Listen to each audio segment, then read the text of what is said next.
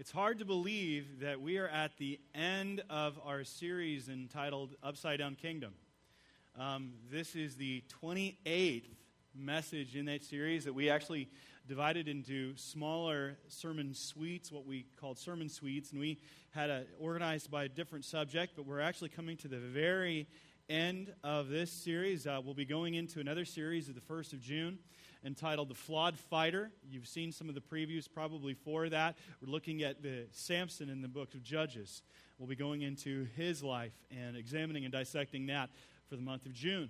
And uh, uh, but that is in June. Right now, we're going to finish off this series, and it's been on the Sermon on the Mount and looking at the Sermon on the Mount and seeing how Jesus is uh, giving, in essence, his inaugural address on how uh, his kingdom is going to work and how those who are citizens of that kingdom are to behave. And we've called it the already not yet paradigm. And what that means is, is that the kingdom of God was inaugurated in the person of Christ. Uh, when Christ said, uh, he was talking and they accused him of casting out demons, and he said, If I cast demons out by the finger of God, then know that the kingdom of God is among you. Meaning that he himself is the embodiment of God's kingdom that starts in him but the consummation of that kingdom will not come until he comes again to set up his kingdom on earth. And that will be the fullest expression of that kingdom. But while we are in this, in this uh, time between, as we've called it, theologians call it, is we are to be living as citizens of this heavenly kingdom. As Paul said, our citizenship is in heaven. Uh, and He is our Lord. He is our Savior. He is our sovereign, the one that we are to organize our life by. And so we've been looking um, for the past several weeks on what it means to live as a citizen in this kingdom, on how, what type of attitudes that we're to have. What are our affections to be like? What about our actions? And then our aspirations. What are we to aspire to? What does God want from us? And now we are, we are coming in. The airplane is is landing on the runway and we are taxiing and we're getting our last instructions and it's a bit of warning it's a warning of what are you going to do with the information that i am giving you or i have given you are you going to receive it or are you going to reject it and then he provides a dramatic illustration to what happens to those who receive it and those who reject it. And in essence, it is a warning. Now, living in the Midwest, we're used to tornado warnings, are we not? Sirens, things like that. I remember when my wife and I, when we were first married, we were debating on like where would we want to live. Now my wife is from South Florida, and she grew up with hurricanes, and I'm from Central Illinois, and we grew up with tornadoes, and we were debating on which is worse. Which is worse? And I said, when you I said when we have a tornado, it doesn't cover the entire state. And she goes, Yes, that's true, but when a hurricane is coming, you have a lot of time to prepare and leave. In the Midwest, you don't know when a tornado is going to happen. You got five, ten minutes, and, and you know that when the conditions are there, but it could just strike just like that. And that's why we have these early mor- warning systems. And I remember driving with my wife, it was so much fun when we were we were just married and she'd never lived in cold weather before and she would ask questions that I was surprised at and I would ask her questions that she was like, Are you kidding? I mean, I, I remember asking her when I first met her, I said, You're from Florida, right? And she said, Yes. And I said, uh, Do you have a pool? And she went, Yeah. And I said, Is it above ground or underground? Okay, it's a Midwest thing, right? She's like, Who has an overground pool? And I'm like, uh, Everyone I know. But when she came here and she saw these trucks and she was astonished, she goes, What is that truck? What is that truck? What is it? What's on the front of the truck? I'm like, That's a snowplow. She'd never seen one before. She had no idea what it was.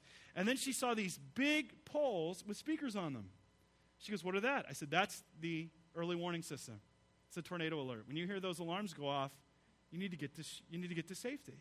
So she was a little bit astonished and shocked by that. And I said, they're there for a reason. They're there to protect and save lives. And we've seen what a tornado can do. Can it be devastating? Think about what happened around Peoria. Think about what happened in Joplin, Missouri. We see it in the news. This is the tornado season, and we hear these alerts go off. But what happens if you hear the alert you don't respond? See, that's what Jesus is doing. He's saying, Here's the alert. What are you going to do? And let me tell you, if you avoid this, your disaster is imminent. This is what's going to happen.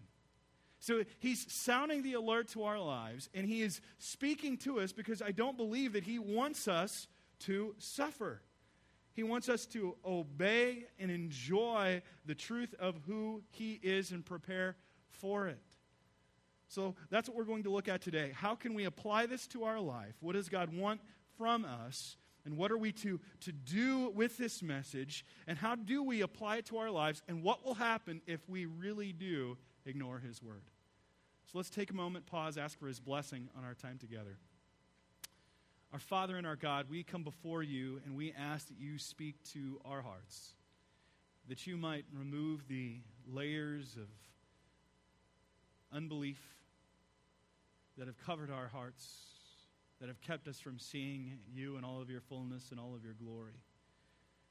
And Lord, may we have open ears, open minds, but may our heart most of all be open and receptive to what it is that you have for us. Because we know that if we follow your word and your truth, our lives will be blessed and secure.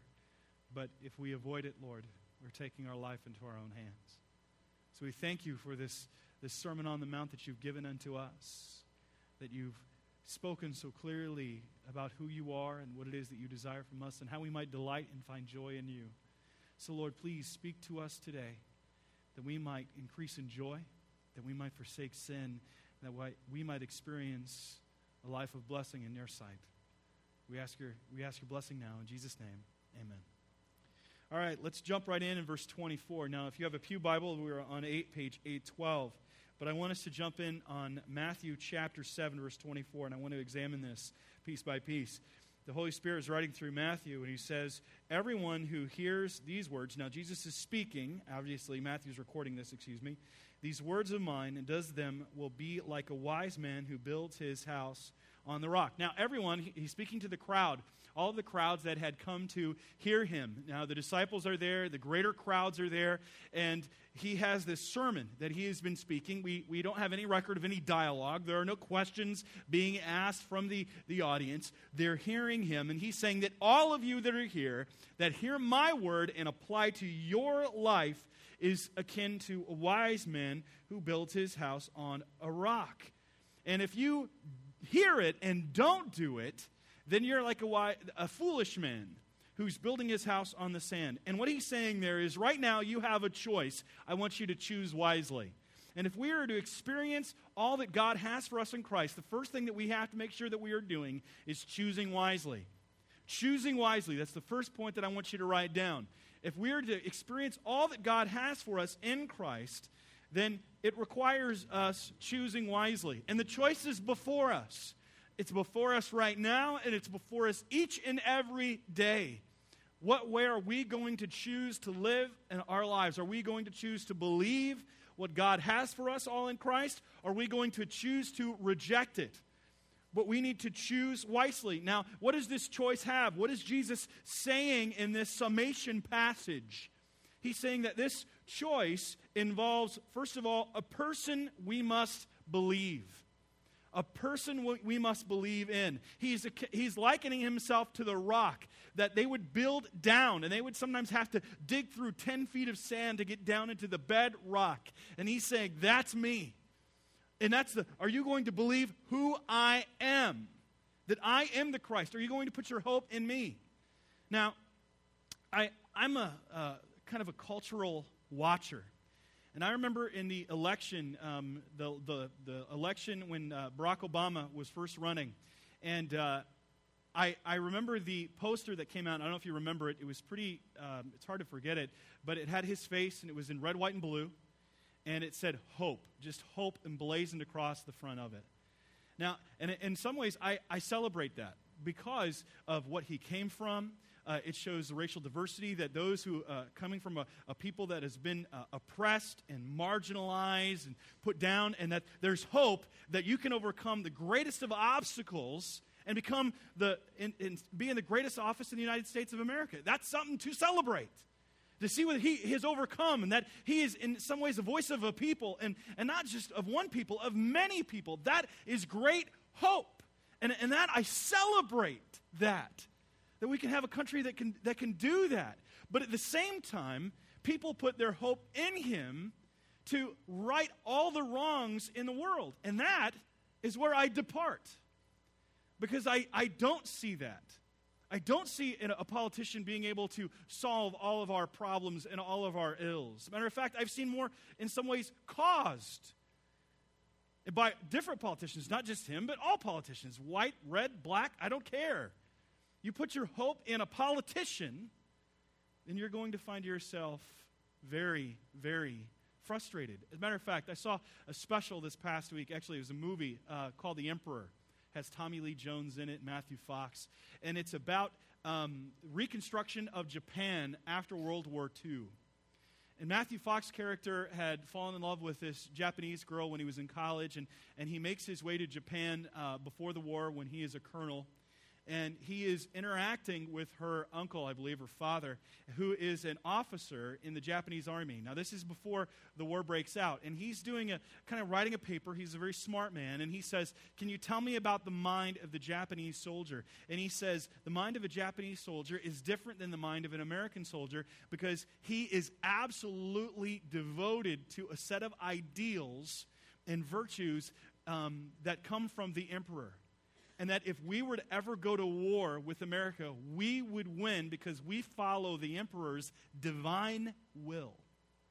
Now, the divine will is not by accident because in Japanese Shinto religion, the emperor is considered to be a god. And so they looked at the emperor as a god among men that he was a descendant of one of the deities of the Shinto religion, uh, Amaterasu, I believe. I probably butchered the pronunciation, but um, he's a descendant. And after the war, Matthew Fox's character comes and encounters this man again. Now, he is broken. They have lost the war, and he is humbled. And he talks about how Japanese soldiers were a, um, capable of great sacrifice, but they were also in, in committing this great sacrifice, they had forsake their humanity um, in the pursuit of his divine, the emperor's divine will. And now he realizes that the emperor is not divine, that he's not God, that he is a flawed man. And fortunately, the emperor of Japan then relinquished his status as a god. Now, why do I share that with you? Is because we have a tendency to put our hope in heroes. We project onto heroes. That's why you have so many hero TV shows and movies. Captain America, the Avengers, all these people, they embody the ideals of what we want to be like often, eh, very often. But the problem that we find is that they're very human. And we have to be careful where we put our hope and who we put it in. And Jesus is saying here, you hope in me, in me alone, not your image of me, but the true me, the, the, the Jesus of the Bible. We have a tendency to build up um, and put Jesus and, and make him look different than what he really is. We have to go back to the scripture, cut through all of the, the cultural trappings, and look at the Jesus of the Bible and all of his glory, and all of his love, all of his compassion and wrath. And that's who we, we believe in. He's a person to believe in. When people say, oh, you know, you see Jesus is this very weak, always petting sheep. He's always petting sheep. Okay? And it's like, yes, there's that Jesus who's loving. There's also the Jesus who picked up a whip of cords and drove people out of the temple.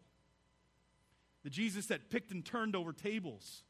Then there's the Jesus who shows up in Revelation in his full deity the tattooed Jesus on a horse with a sword. Tattoo on his leg, it says King of Kings and Lord of Lords. And then a, and a name that only he knows that God the Father has placed on him. We have to understand this person that we believe in, that he is the Christ, the one true Son of God. We have to be very careful because what we believe in will indicate the life we live. A.W. Tozer, a great man of God, said, What I believe about God is the most important thing about me. It's very true because our life will then reflect that.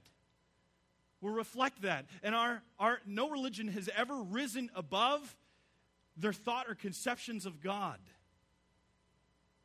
That will be easily shown at any study of history. Study Islam, study Hinduism, study Buddhism or Jainism or Taoism, study the different philosophies of the East. Even those that do not believe in a God have still a conception of what is greater. But here Jesus is showing himself to be the giver and Lord of life.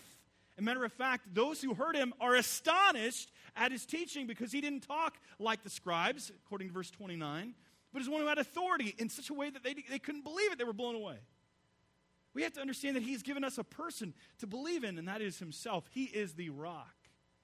Next, we also have to understand that he has given us a path, path that we must follow. Notice verse 24 again. Everyone then who hears these words of mine and does what with them? Just hearing the word, is that good? They heard preaching, they participated in church. What is it? What's it say in the text?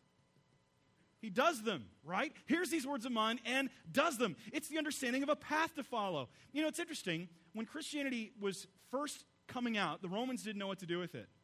It wasn't a separate religion from Judaism, it was a part of it, considered a sect of Judaism. And it was called, it had a certain designation. It was called the Way. They were followers of the Way. The understanding of way means movement, progression, life. We have separated this so often in modern Christianity, and we just think of the name I'm a Christian. No, you're a Christian when you are showing it by your life. It's confessing the Christ, believing in your heart, which is shown in your action. It's a path we must follow. That's what he's showing us. These are the words of life. When you not only hear these words of mine, but does them. So we must make sure that we are, we are doing them. It's a, uh, a person to believe in, a path to follow, and these Jesus' words are meant to help us in, the, in preparation for what is to come. Preparation for what is to come. Now, we don't know what we're going to face in life, what struggles, what, how we're going to suffer. We don't know what all the things that we're going to be dealing with. Could be dealing with the loss of a child, loss of a parent suddenly. Could be a health report for ourselves. It, it could be getting fired from work. It, it could be anything. We have no idea what is going to happen to us in the future. And Jesus is saying that there are storms that are going to come, and he's using this illustration. And it, it, this illustration has two different kind of emphasis. Scholars actually see two different kind of senses, and some scholars are divided. Some see both. But uh, what you see here is one is a, a, temporal understanding of calamity or a storm that's going to come, and then there's the one that's eschatological, meaning that it's going to come at the end of time. Now, I think the end of time is probably a greater sense of what he's referring to because he just spoke in the verses directly preceding this about um, those who come to him at the end of time and they say, Lord, Lord, did we not? He says, Depart from me, I never knew you. It's referring to judgment. But I, I think that this can have that sense of judgment and it, uh, in the end time, eschatology is the study of the end times. But I also think there is an understanding of temporality, meaning that we are going to experience calamities in life. And what happens when we experience calamities? What happens when you suffer? I like what David said when he was talking up here. He says, we, When we, we go through hard times, it has a tendency to reveal where our faith really is and what we really have faith in and what we truly believe in. And he is preparing for us what is to come. I have a passage I want you to turn with me. I don't have it on the board, but Romans chapter 5. It's in the New Testament. I'm sorry, I don't have a page number for you, but it's in the uh, New Testament, Romans chapter 5. If you're not that familiar with the scriptures, you can look it up in the table of contents. It's okay. I won't tell. But Romans chapter 5, verse 3 through 5, the Holy Spirit is speaking uh, through the Apostle Paul. And he writes in verse 3, and I'm reading from the English Standard Version Not only that, but we rejoice in our sufferings, knowing that suffering produces endurance, and endurance produces character, and character produces hope. And hope does not put us to shame, because God's love has been poured into our hearts through the Holy Spirit who has been given unto us. See, God has a way of using suffering to show us who we really are and what we truly believe. That's in some ways why children have a harder time. I mean, children can grasp the elements of the gospel, they don't get necessarily get the depth of it, and it doesn't really become real to them until they struggle, until they suffer, until they experience a hardship, and then it takes on a new meaning, a new depth in their life, and it, the roots go down even deeper. When they see the reality of sin in their own heart, when they see situations that they face, and, and we realize that experience is one of the best teachers there is, but she's a brutal teacher. but you learn. Oh, do you learn? So here it's showing that he, Jesus is preparing us that there's rains are going to come and they're going to wash away the foundation of what we hope in if it's not in Christ. It's going to wash everything else away. It doesn't matter whatever religion, whatever philosophy or teacher that you follow, it will be washed away if it's not of Christ. Not of Christ. So we must make sure that we are depending solely upon Him. And when these circumstances come that cause us to question, I mean, is it going to have it wash away our hope in Christ? I'm reminded of Charles Templeton. Anyone in here ever heard of Charles Templeton? Charles Templeton, probably not. Um, he was an evangelist. Started in the 1940s, and he was part of a tag team with a guy you probably heard of. His name is Billy Graham. And he is, was a Canadian guy, was a better speaker than Graham, drew bigger audiences than Graham. He had no theological education, barely made it through high, I mean, uh, didn't finish high school, but he was very smart man, very naturally talented, and this lack of education really dogged him. So he, as he kept the ministry kept growing, he says, "I need more education." And finally, he decided to go to Princeton Theological Seminary, where at the time there were professors there who didn't believe in the gospel. And yet he's going to these guys to get questions for his life from people who do not believe. And he starts questioning a lot of things about God and the Bible, how Billy starts getting more and more answers and believes that the Bible is the Word of God. This man questions more and more. And finally, he's being led into agnosticism, uh, believes that you can never know. And he settles on agnosticism after looking at a magazine. Magazines have power. It was Life magazine. And on the cover of Life magazine was an African woman holding her baby that had just died because of a famine. And the, and the baby died because there was no water. And he said to himself, I cannot believe in a God who would not save this baby by just sending rain. God does not exist. Now, my thought to that, in response to that, is, is this all of us, believers and unbelievers alike, experience calamity and trials. Every one of us. It's a natural part of being in this fallen world. Secondly, could not God be using that opportunity to touch your heart to go and embody the kingdom of God to that people by providing water for them? See, sometimes God allows sufferings in our life to show the reality of our faith and to cause us to care about things as much as God does in His heart. Do you think it doesn't break His heart to see these things, these sufferings and things going on in the world? I watched a special yesterday that broke my heart. It was on um, medical care for women in Afghanistan. It was in my Netflix queue, probably not in yours, but it was in mine. And what bothered me about it were these women who have access to no medical care. One woman was experiencing a, a very difficult pregnancy, and they take her to the, the, uh, one of the religious schools, and the teacher there thought she was possessed, so they beat her, and she lost her baby because they were trying to drive the demon out. Another woman who was experiencing pain, and they'd taken her by days to get to this one medical doctor who came from the United States to help these women in a very horrible condition. And found out that she was pregnant with twins and that one of the babies had died. So he delivered this baby, then delivered the other one. There's no pre, no neonatal, there's no NICU, there's nothing to help these babies. And you see this little baby and lives for they have to feed it with a spoon and milk. And then two days the baby dies. And they're showing the child my heart broke, and I went, How can we as Christians go help that? Because, see, when I see suffering like that, God's heartbeat is for us to help alleviate suffering and embody the kingdom of God by giving hope to others, by showing the love of Christ, by leaving and by, by serving, by sacrificing ourselves and showing that Jesus is the Christ, that He laid down His life for us. We lay our, down our lives, we die to ourselves and that we help others in their suffering. We go to the farthest reaches of the world. We go to the Afghanistans and the Pakistans and the Indias and the Bhutan. We go to the farthest reaches of the land to show the hope of Christ that is within us, that they might see the light of Christ, that they too might be saved, that we might help and minister to their temporal needs, but in greater way to show them their eternal need, that they need Christ. They need to be reconciled to God.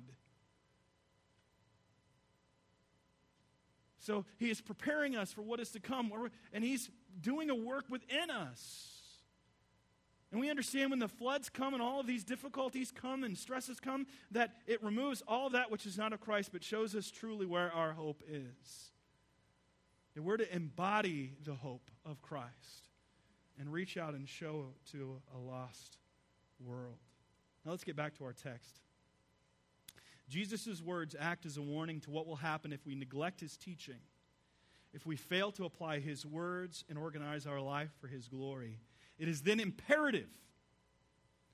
If we are to experience the blessing of God, then we need to make sure that we are heeding his warning. Heeding his warning. Now, as I said before, there are two senses to this passage one temporal and one eternal. We just looked at the temporal one, but now we need to look at the eternal one, especially when we consider the verses directly preceding the passage. As I mentioned before, in verse 21, if you just look back a couple verses, Jesus says, Not everyone who says to me, Lord, Lord, will enter the kingdom of heaven, but the one who does the will of my Father who is in heaven. On that day, he's referring to Judgment Day, many will say to me, Lord, Lord, did we not prophesy in your name and cast out demons in your name and do many mighty works in your name? And then one and then will I declare to them, I never knew you. Depart from me, you workers of lawlessness. So we can see then that this, this warning involves certain calamity. Certain calamity. Now, he's talking about the rains that will come. Inevitably in life, we will encounter calamities, just as the one Jesus refers to in verse 25.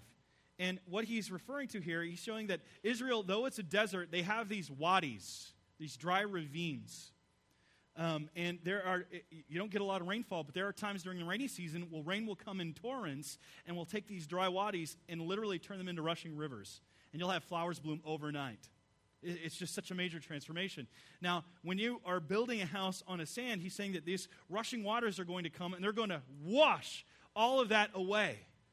And that foundation is going to just go away. I was uh, reading and doing some research, and I found this one architectural blunder where they literally took the foundation away and they put it by a river, and it actually caused the river to flood and go back to the building. And then the building, the foundation washed away, and the building just went.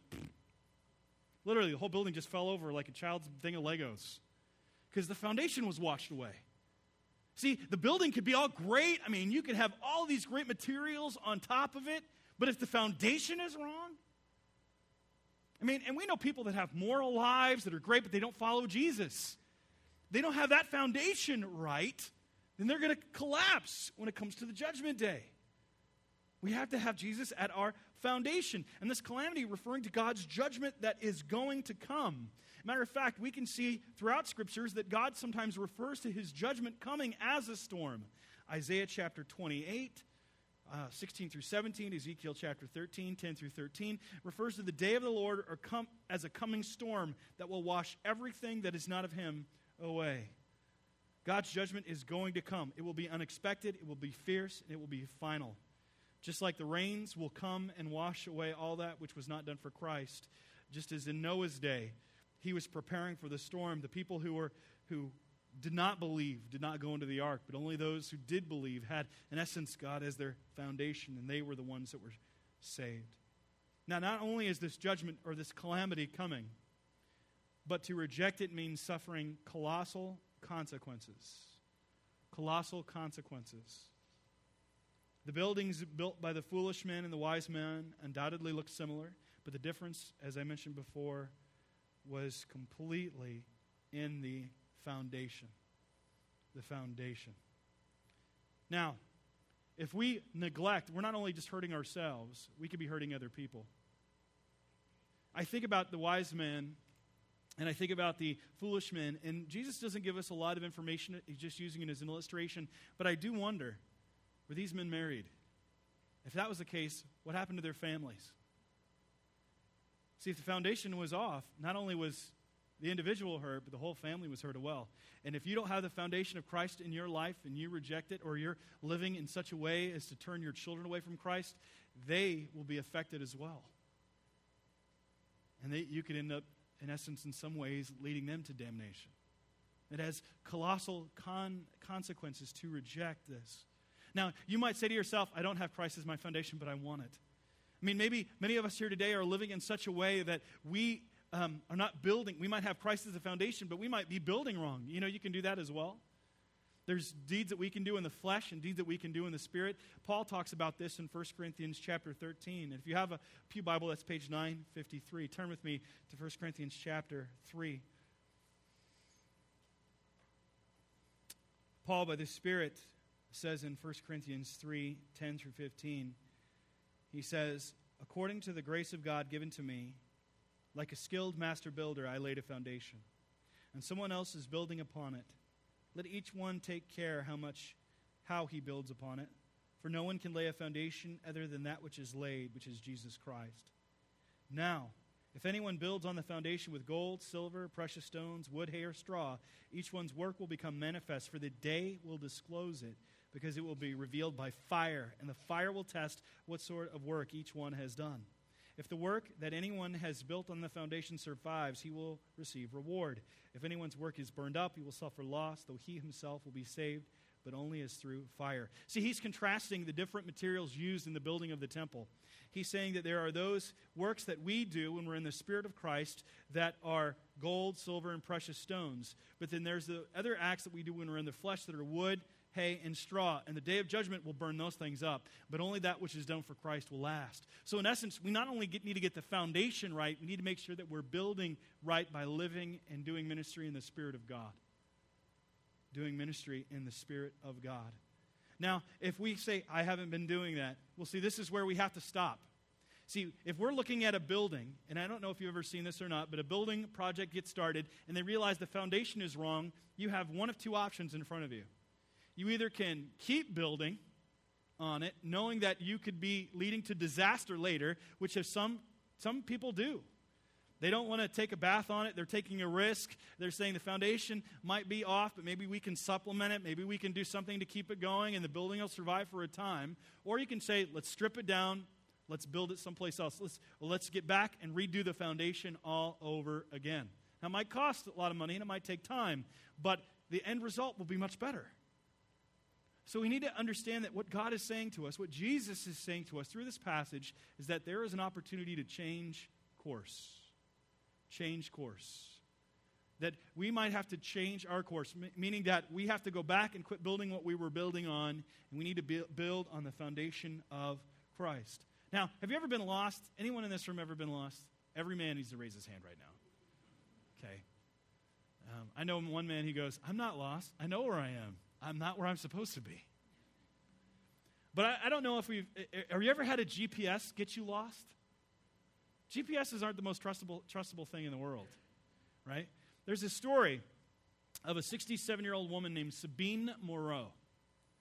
She's from Belgium, and she started uh, her journey in her hometown of Belgium, and she wanted to pick up a friend at a train station in Brussels which was just 93 miles north of from her point of origin. But instead, she turned on her GPS, which told her to drive south instead, taking her turn by turn all the way down to Zagreb in Croatia. Now, if you're not familiar with geography, let me say that there are eight countries between her hometown and Zagreb. Okay, she was supposed to be picking up a friend in Brussels, Belgium, in her home country, and now she has crossed through eight countries um, and instead of a couple hours in the car, she spent a couple of days to cover the 900 miles that separates both points in Europe. Now, during Sabine's odyssey, she stopped two times to get gas, slept for a few hours on the side of the road, and even has suffered a minor car accident. Now, she knows it sounds weird, but she was distracted, she said. I was distracted, so I kept driving. I saw, saw all kinds of traffic signs, first in French, then German, and finally in Croatian, but I kept driving because I was distracted. Suddenly, I appeared in Zagreb, and I realized I wasn't in Belgium anymore. Now, see, I think many people are just like her in that they're distracted by life and they're following a source that's not the true source. They're organizing their life not realizing that there's signs on the way that said your life is not going the way you expected it to go. Warning, warning, turn around. You got to think about what's the authority? Where am I placing my faith in? How am I organizing and living my life? Where am I what am I following? And you may not realize it until you get to hell and you go, this was not what I expected. I was led astray. See, Jesus is saying that if you, uh, if you apply his words, if you hear and do his words, you don't have to worry about it. You're going to get to your destination. But if you reject it, it has disastrous consequences. And when you see those warning signs, it's time to change course, to turn around, to stop and say, Where am I? What is going on? What must I do? Some of us here, we are headed the wrong way. We're distracted by all the things going on around us and listening to the wrong voices. The signs are there, and all we need to do is change course. But are we going to listen? Now let's get back to our text. Notice what Jesus says in verse 26. And everyone who hears these words of mine and does not do them will be like a foolish man who built his house on the sand. One can hear and not do. Did you realize that? Anyone who's a parent knows this. Have you ever told your children something and say, do this? And they go, yep. And they don't do it? All the time. It happens all the time. See, God is saying to us now, don't just hear me and not do what I'm asking you to do. Hear and do. And we must make sure then that we are doing what he says, and that means following his way. Following his way. That's the next point I want you to write down. Number three, following his way. Hearing his words and doing them. That's what he wants. That's what the Sermon on the Mount is all about giving him our heart and then following him wholeheartedly. Now, following him is multifaceted. Let's look at verse 28. And when Jesus finished these sayings, the crowds were astonished at his teaching. Now, it's interesting how that word astonished, it means amazed, blown away. They, they were ah, walking away going, wow, that was amazing. I mean, have you ever gone away from a sermon and said, that was amazing? You better say yes. I mean, seriously, there's times where I've, I've gone away from a message going, that was phenomenal. God just really spoke to me in, in a phenomenal way, and I'm, I'm going forth changed and transformed, and wow. And, and that's what they're doing. But here, it's interesting. They're saying that you can be amazed and not still willing to follow. You know, Benjamin Franklin was real close friends with George Whitefield, the great evangelist. George Whitefield preached to Franklin numerous times, and Franklin would go and hear Frank, um, Whitefield preach, and he was an open air preacher. He would preach outside. At the time, was not done. Only time that preaching could be done could be in a church and in full garb. They wore robes and the wig, and that's how the preacher was to deliver the word of God. And, and Whitefield would go out in all robes, and he would stand up and he would preach, and he would gather crowds of 10,000. He was such an amazing preacher. And Franklin, after Whitefield died, he said, Alas, George's prayer was never answered. answered. I was never born again. And it's an indication. I can hear, you can hear great preachers, some of the great orators and, and men of God of our time, and yet you cannot do and not know the Christ they're preaching about and not follow his way. See, if we're to truly apply this to our lives, we have to understand what he's saying here and what this passage is showing us. Look at verse 29. For he was teaching them as one who had authority. Authority. There was something different about him. He wasn't like the scribes and the Pharisees who would so Rabbi Shlomo or Rabbi, Rabbi Hillel. They wouldn't, they wouldn't talk about all these rabbis. Jesus was saying, No, I say to you this. And what it means for us then is this choice is ours. Are we willing to accept his authority of our life? Accept his authority. So that's what it means following his way. It means accepting his authorities. Now, we must recognize his authorities. And we, we have authorities all over our life. We have people that we go to that are the authorities in our life that we trust for certain things. I know nothing about plumbing. plumbing. When my plumber comes over, he's the authority. and tells me what is okay and what is not okay. And he tells me that it's not okay for my son to stick Spider Man down the toilet or my wife's makeup, which he's done. Okay? And, but we have authorities for all different kinds of things. I have a mechanic. He's the authority on my car. He tells me about my car. I don't, I don't know that much about it. I mean, when the doctor tells me I needed to do this, uh, he's the authority. He knows a lot more about the human body than I do. And am I going to trust that? I mean, we have authorities all the time. We have, we have, we have TV shows that we watch. Like, if I want to know about cooking, I'm going to talk to Bobby Flay. Right? I'm going to talk to Bobby Flay.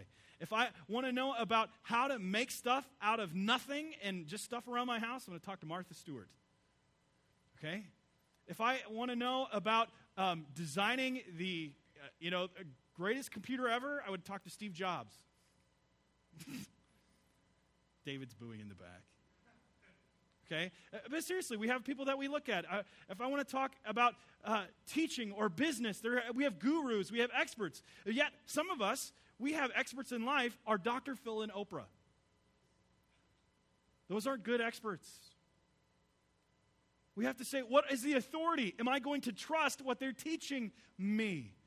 Now, I had a, I had a track coach one year who uh, was a brand new teacher when I was in high school, and he was a really big guy, but he never, never was never taught to be a coach, never studied track, could care less about track, had never run in track, but he did it because he knew he'd get a little extra in his check.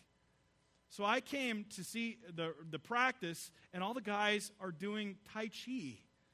Instead of running on the track, and stretching and getting ready. And I went, I don't trust what he's teaching me about track. He has shown nothing in his life that shows that he knows what he's talking about. Now, see, look at Jesus, though, on the other side. Jesus has shown us everything about his life to validate his teaching.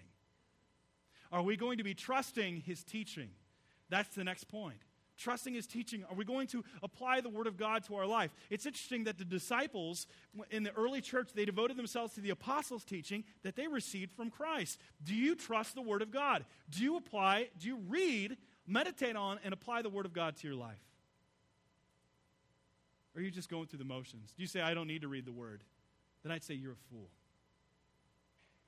I already know everything there is to know about it. You're, now you're even bigger fool. I've been studying this word for 20 some years, going through it every year, and I'm still learning. I still consider myself a novice. I've gone to higher education.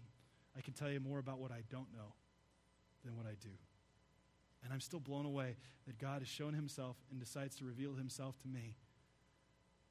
And I trust in what he has said. After all the years I've studied, after reading the other holy books of different uh, faiths, in my limited experience, I trust in Jesus more and more, not less.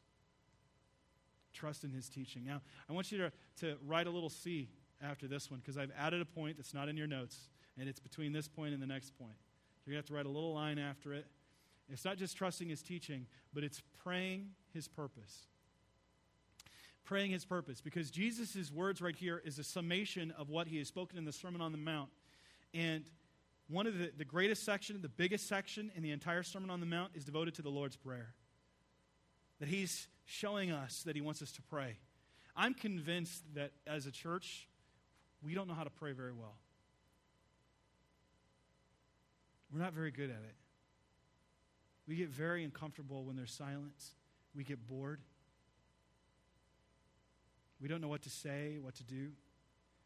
I was uh, in talking to uh, John Fuder, who's a professor at Moody Graduate School, he's written several books on how to reach your neighborhood for Christ. He said he went to a church downtown Chicago, which is the Chicago Tabernacle, which is a uh, offshoot of the Brooklyn Tab. And he said, I'd never have experienced prayer like I did there. They know how to pray. They had cards of different requests. They're praying for the, the 200 girls that were taken in Nigeria. They're praying for requests of the people in the church. They're, they're praying for stuff in the nation and in the city. They're, they're committing themselves to pray sacrificially, giving themselves and time. Can we do that? I'm hoping that God will do that. I, I'm hoping that we can have an all night prayer meeting. And that's not for everybody, but there's something about in the churches that I've, I've been able and the Lord has allowed me to serve where people come together to pray for God's blessing on the church. And, and Jesus is showing us in this passage, this Sermon on the Mount, uh, in Matthew chapter 6 especially, that he desires and values us praying. And you might be new to prayer, it's okay. But I pray for those who have, who have been around for a long time that we can really pray and hunger for God to work, not just in our body for here, but to reach the world. And I mean that. I mean that. I, I really do mean that. I think God wants us to help reach the world. All of our, our campuses uniting together to have a, a greater mission than just in this community, but to the world, to reaching those caught in the lie of Islam those caught in, in Buddhism and in Jainism and all of these different philosophical systems, that God would use us and that we'd have a hunger to see Him work. Do you have a hunger to see God work in your life? Or are you so bored hanging out in front of the television all the time and surfing the internet that you've lost your capacity to be blown away by the things of Almighty God? I pray that God will give us a holy hunger for His glory and His name because God is still working. We might be trusting in his teaching, praying his purpose, and then last of all, that we might be working out his will. Working out his will. Look at verse 24. Everyone then who hears these words of mine and does them will be like a wise man who built his house on the rock. And look at verse 21. Go back. Not everyone who says to me, Lord, Lord, will enter the kingdom of heaven, but the one who does the will of my Father who is in heaven. It's, it's trusting in his teaching and building our life on it, but that means working out his will. It's doing whatever he delights to have happen. And doing his words here means applying the Sermon on the Mount, living out this Sermon on the Mount. And it's one of the hardest things to do. In fact, we can't do it without the Spirit of God guiding us. Jesus leaves us with a severe weather alert. Are we going to hear it and prepare, or are we going to neglect it to our own destruction? I came across an article that I want to conclude about how Americans respond to severe weather alerts. One expert said it's concerning. Some people need to see a funnel cloud barreling in the distance before they act, said Fred McMullen of the National Weather Service in, in uh, Moon, a city in Illinois, who monitors regional weather patterns with sophisticated 3D maps on giant computer and television screens. screens. He said that was the case on May 22nd, 2011, in Joplin, Missouri, when a tornado killed 158 people. Tornado, tornado sirens rang out to warn people about the approach of the monster storm, but many ignored the alarms, according to the report by the National Oceanic and Atmospheric Administration. Residents indicated the sirens, common in the Midwest but not in the East, sounded so often that people had become desensitized or complacent. He said the problem is convincing people. Actually, Dennis Mileti, professor emeritus of the Natural Hazard Center at the University of Colorado Boulder, people simply go through life thinking they're safe. Do you think you're safe? Do you think you're safe from calamity, that that's never going to happen to you? You don't have to worry about God's judgment coming? The only way that we're truly safe is when we have Christ with us and our life built on Him. That's the only true safety that we'll have. So we have the option. Do we hear the, the alert? receive it and respond accordingly? Or do we reject it going about our lives the way that we see fit? I pray that it's the former and not the latter. Then we will know the joy and the blessing of living a life completely devoted to Him. Let's pray. Our Father and our God, Lord, you are the glorious God, the one true God, the maker of heaven and earth, the Lord of the universe the maker of all that is, was, and ever will be, the first and the last, the Alpha and the Omega, the beginning and the end. You have created us for a purpose, and that is to glorify and enjoy you. And Lord, we are besieged at every side from within our sinful flesh that seems to plague us day and night, or the, the temptations of the world around us that seem to be uh, calling us, luring us with temptations of the flesh. Just like the sirens in the Odyssey who are luring sailors to their doom through their sweet voices. Lord, many of us are listening to the cry of the, the songs of the world and being drawn accordingly, not realizing that we are going to our death. Lord, may we be able to only hear your voice, the voice of our shepherd. Lord, we are your sheep, the sheep of your pasture. Lord, we have come to you confessing our sins and pleading with you to touch us and use us. And Lord, for those that are here today and they don't have you as shepherd, Lord, I pray that they might repent of their sins. They might see that you were the one who suffered and died on the cross for their sins, that you you, you died and rose again for their justification, that they might have forgiveness of sins and new life and purpose and meaning with you. So, Lord, please use us for your glory. Help us to increase in joy. And, Lord, help us to live out this teaching that we have received in this great, the greatest sermon ever told. That we might go forth changed and experience the blessing, your blessing on our lives. So, Lord, be with us, speak to us, and use us. In Jesus' name we pray. Amen.